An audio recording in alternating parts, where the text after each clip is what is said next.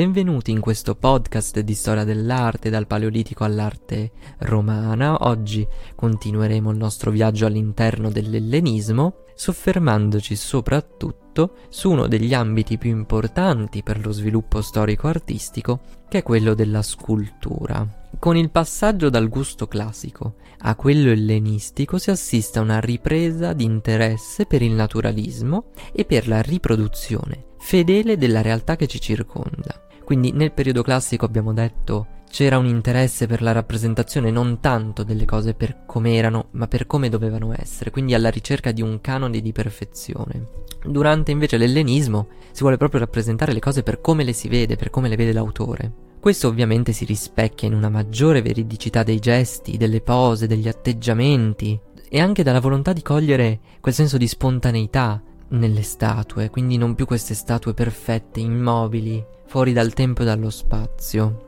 Uno dei problemi tecnici che quindi gli artisti ellenistici devono affrontare è proprio quello relativo a rendere le statue verosimili e dall'aspetto il più naturale possibile. Questo da ogni punto di vista però. Le statue ellenistiche vengono realizzate, un po' come succedeva anche durante il periodo classico, per essere osservate da tutti i lati, non più quindi solamente magari di fronte o di tre quarti, quindi c'era anche la necessità di far sì che ovunque tu la guardassi la statua fosse realistica. Con il ritorno quindi al tutto tondo si abbandona l'idea di statua come elemento puramente decorativo, eh, soprattutto in ambito architettonico, che era altresì presente nel mondo classico. Pensiamo al fatto che le grandi sculture a noi nel periodo classico, nel suo culmine, diciamo nel periodo di Fidia, ci arrivano eh, spesso come elementi decorativi di un'architettura, anche quando si tratta di statue tutto tondo, sono statue poste in un tempio che avevano un ruolo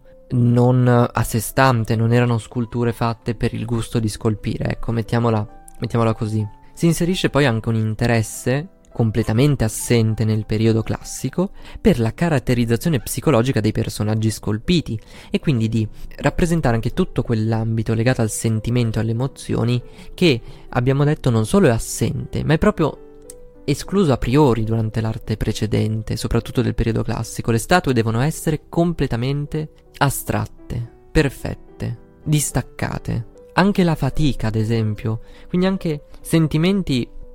come la stanchezza, la fatica, lo sforzo sono completamente aboliti. Nell'ellenismo invece li vedremo e saranno una parte fondamentale. Questa attenzione porta a una maggiore profondità delle opere scolpite che non si limitano più quindi a essere sterili copie dal vero di personaggi per nulla coinvolti, ma sono quando vengono rappresentate queste, queste statue i personaggi sono coinvolti nell'azione, sono partecipi. Dalle loro espressioni riusciamo es- a capire molto di quello che l'artista ci sta raccontando, ci sta descrivendo. Uno degli esempi più importanti eh, che possiamo fare proprio per capire questa nuova dinamica è il donario di Attalo a Pergamo, noto anche come Galatomachia. Eh, Galatomachia perché rappresenta la vittoria dei pergameni sulla eh, popolazione barbara dei, dei Galati c'è conservato solo grazie a una copia di età romana e è un'opera molto interessante perché oltre a questo appunto aspetto psicologico che adesso vedremo, si inserisce un nuovo elemento di novità, ossia la rappresentazione del nemico. Questo gruppo, che è composto da diverse statue, da diversi gruppi, diciamo gruppi nel gruppo più generale, rappresenta appunto la vittoria sui Galati, che non vengono però rappresentati, come spesso succedeva nel periodo precedente, eh, in modo dissacrante, in modo quasi sbeffeggiante, ma questi nemici sconfitti hanno una loro dignità, una loro eroicità. Ci soffermiamo ora su due elementi di questo gruppo. Il primo è il Galata suicida. Eh, abbiamo qui un guerriero che, dopo aver combattuto eroicamente, viene rappresentato nel momento in cui si sta trafiggendo con la spada per, per evitare di finire sotto il gioco di Pergamo. Quindi un guerriero rappresentato nell'atto più eroico, togliersi la vita pur di non finire in mano al nemico. È una rappresentazione completamente diversa da quello che era lo stile tipico del periodo classico. È una rivoluzione nel, mon- nel modo di vedere l'avversario, che viene legittimato, viene reso degno di essere rappresentato, di essere scolpito.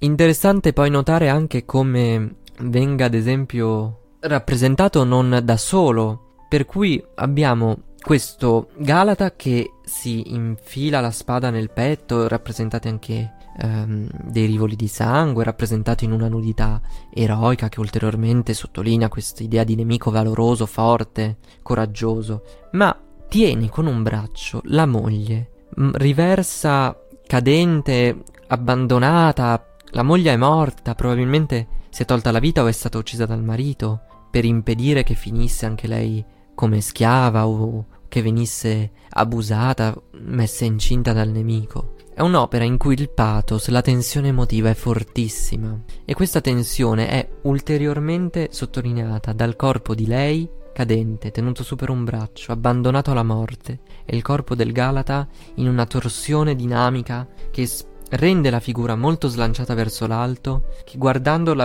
oltre, probabilmente guardando gli avversari, fa l'ultimo gesto che si addice a un combattente valoroso. L'altro mh, mm, soggetto, sempre di questo gruppo che vedremo, è il Galata morente, quindi sempre, sempre in, la scena è sempre la stessa, anche qui il soldato in nudo eroico, questo anche perché la tradizione ci dice che i Galati combattevano nudi, però il fisico è il fisico comunque un, fisi- un fisico muscoloso, ben scolpito, quindi certamente si vuole rappresentare pers- questi guerrieri come guerrieri forti, non, non c'è volontà denigratoria. Il Galata morente è una scultura che veramente emana un grandissimo senso di malinconia, di tristezza. Il guerriero è, è semi sdraiato sul, su un fianco, con una mano cerca di puntellarsi per rimanere per tenere il busto sollevato, ma la mano si vede, il braccio si vede che è stanco, le energie gli stanno, gli stanno, gli stanno esaurendo. Con l'altra mano si tampona una ferita che sanguina sulla coscia, ma un'altra ferita più grande sul costato è aperta. Lo sguardo è verso il basso, la testa cade, si sta accasciando, sta, le forze lo stanno abbandonando, ma mantiene quella dignità, quell'eroicità che veramente sono per me esemplificativi della potenza del pathos ellenistico, di come la caratterizzazione psicologica ed emotiva siano veramente la novità più importante di questo periodo e che giustifica le tante volte in cui ho detto non dobbiamo pensare all'ellenismo come una fase di mera copia del periodo precedente. Non è così. Assolutamente. È una fase che ha le sue specificità che meritano di essere studiate e analizzate proprio perché hanno una carica fortissima e proprio perché certi dettagli come la verosimiglianza, la volontà di rappresentare le cose per come si vedono, saranno riprese poi anche nel, nel periodo romano. Un altro elemento di novità eh, qui ci stacchiamo completamente dalla, da quanto abbiamo visto fino adesso, riguarda la figura femminile che eh, torna molto presente nell'arte, nell'arte ellenistica. Abbiamo visto nel periodo di Fidia che si sviluppano eh, anche lì molte figure femminili con tutto quello che poi ne deriva, quindi il panneggio, gli effetti di panneggio bagnato con le vesti, eh, altri autori che non abbiamo visto nel dettaglio come Scopas che mette in piedi alcune figure femminili ritorte con queste torsioni del busto spettacolari, eh, le cariatidi, per cui certamente la figura femminile non è che era scomparsa, ma nel periodo ellenistico diventa molto più presente. Tornano. Nel periodo ellenistico quegli elementi di sensualità e seduzione che avevamo già visto nella Venere di Cnidia di Prassitele, per cui le figure femminili vengono rappresentate come figure sensuali, con anche una certa carica erotica, spesso sfruttando questi effetti di vedo non vedo, panneggio bagnato, se non arrivando fino addirittura alla nudità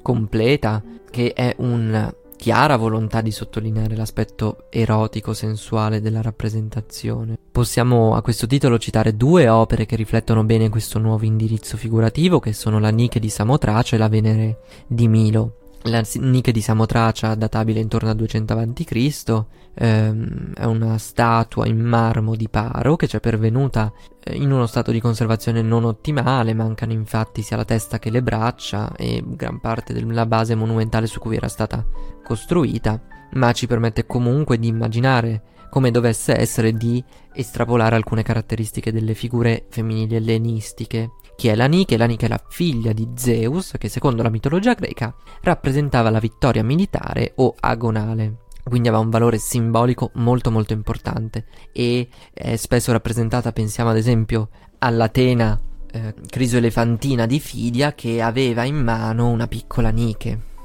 Quindi la Nike è una figura centrale della mitologia dell'arte greca. La statua è rappresentata nel momento in cui atterra sulla prua di una nave vincitrice, quindi siamo in un contesto di guerra navale, quindi immaginiamo come doveva essere eh, questa immagine di una divinità che scende eh, atterra sulla prua della nave vincitrice, ancora vediamo gli effetti del vento sulle ali e sulla, sulla veste, quindi che schiaccia la veste lungo, lungo il corpo facendo bene emergere le forme. Ricordiamo che poi la base su cui questa statua era inserita doveva far parte di un di un complesso a forma di, di proa di nave, quindi l'effetto era molto sottolineato, molto più di quanto non si noti e non si possa immaginare adesso. Il panneggio, oltretutto un panneggio a effetto bagnato che riprende lo stile di Fidia, quindi ulteriormente sottolinea ancora di più queste forme che abbiamo detto già il vento metteva ben in risalto. La posa poi con una gamba leggermente avanti, il busto eh,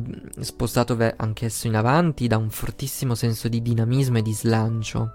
Il panneggio poi, oltre a esaltare le forme, eh, dà un grande senso chiaroscurale nell'opera e come abbiamo detto anche prima, questa è una statua che andava vista tutte, da tutte le angolazioni e proprio questa sua posa in avanti slanciata dà un segnale di grande capacità da parte dell'artista che l'ha, che l'ha realizzata di dominare lo spazio. L'altra opera di cui eh, parlavamo è appunto la la um, Venere di Milo, in cui emerge con tutta la forza possibile questo carattere di sensualità, di seduttività, in quanto eh, la Venere con la sua posa sinuosa, il petto scoperto che mette in luce i seni, è certamente una, una volontà di rappresentare la bellezza femminile, la sensualità ma allo stesso tempo la sacralità in un gioco di eh, amore sacro, profano. Eh, anche qui siamo davanti quindi a un elemento dirompente. Pensiamo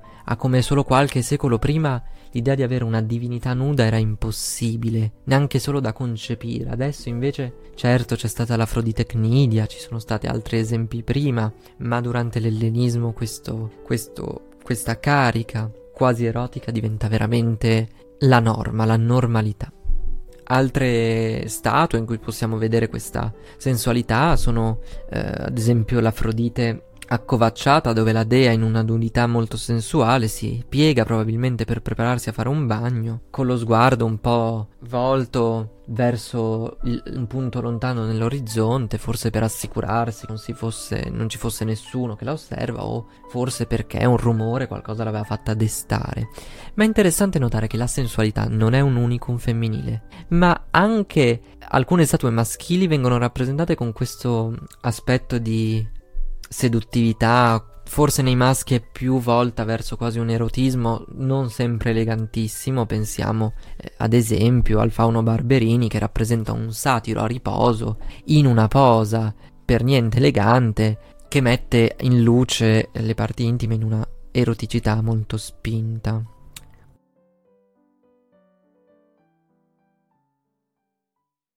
Avete ascoltato un episodio della storia dell'arte spiegata facile un podcast di Luca Bellinzona e parte del progetto editoriale del Ramo d'Oro. Ti invito a seguire il podcast per non perdere le prossime puntate e a seguire il progetto del Ramo d'Oro anche su Instagram, dove troverai approfondimenti e contenuti esclusivi. Grazie e al prossimo episodio.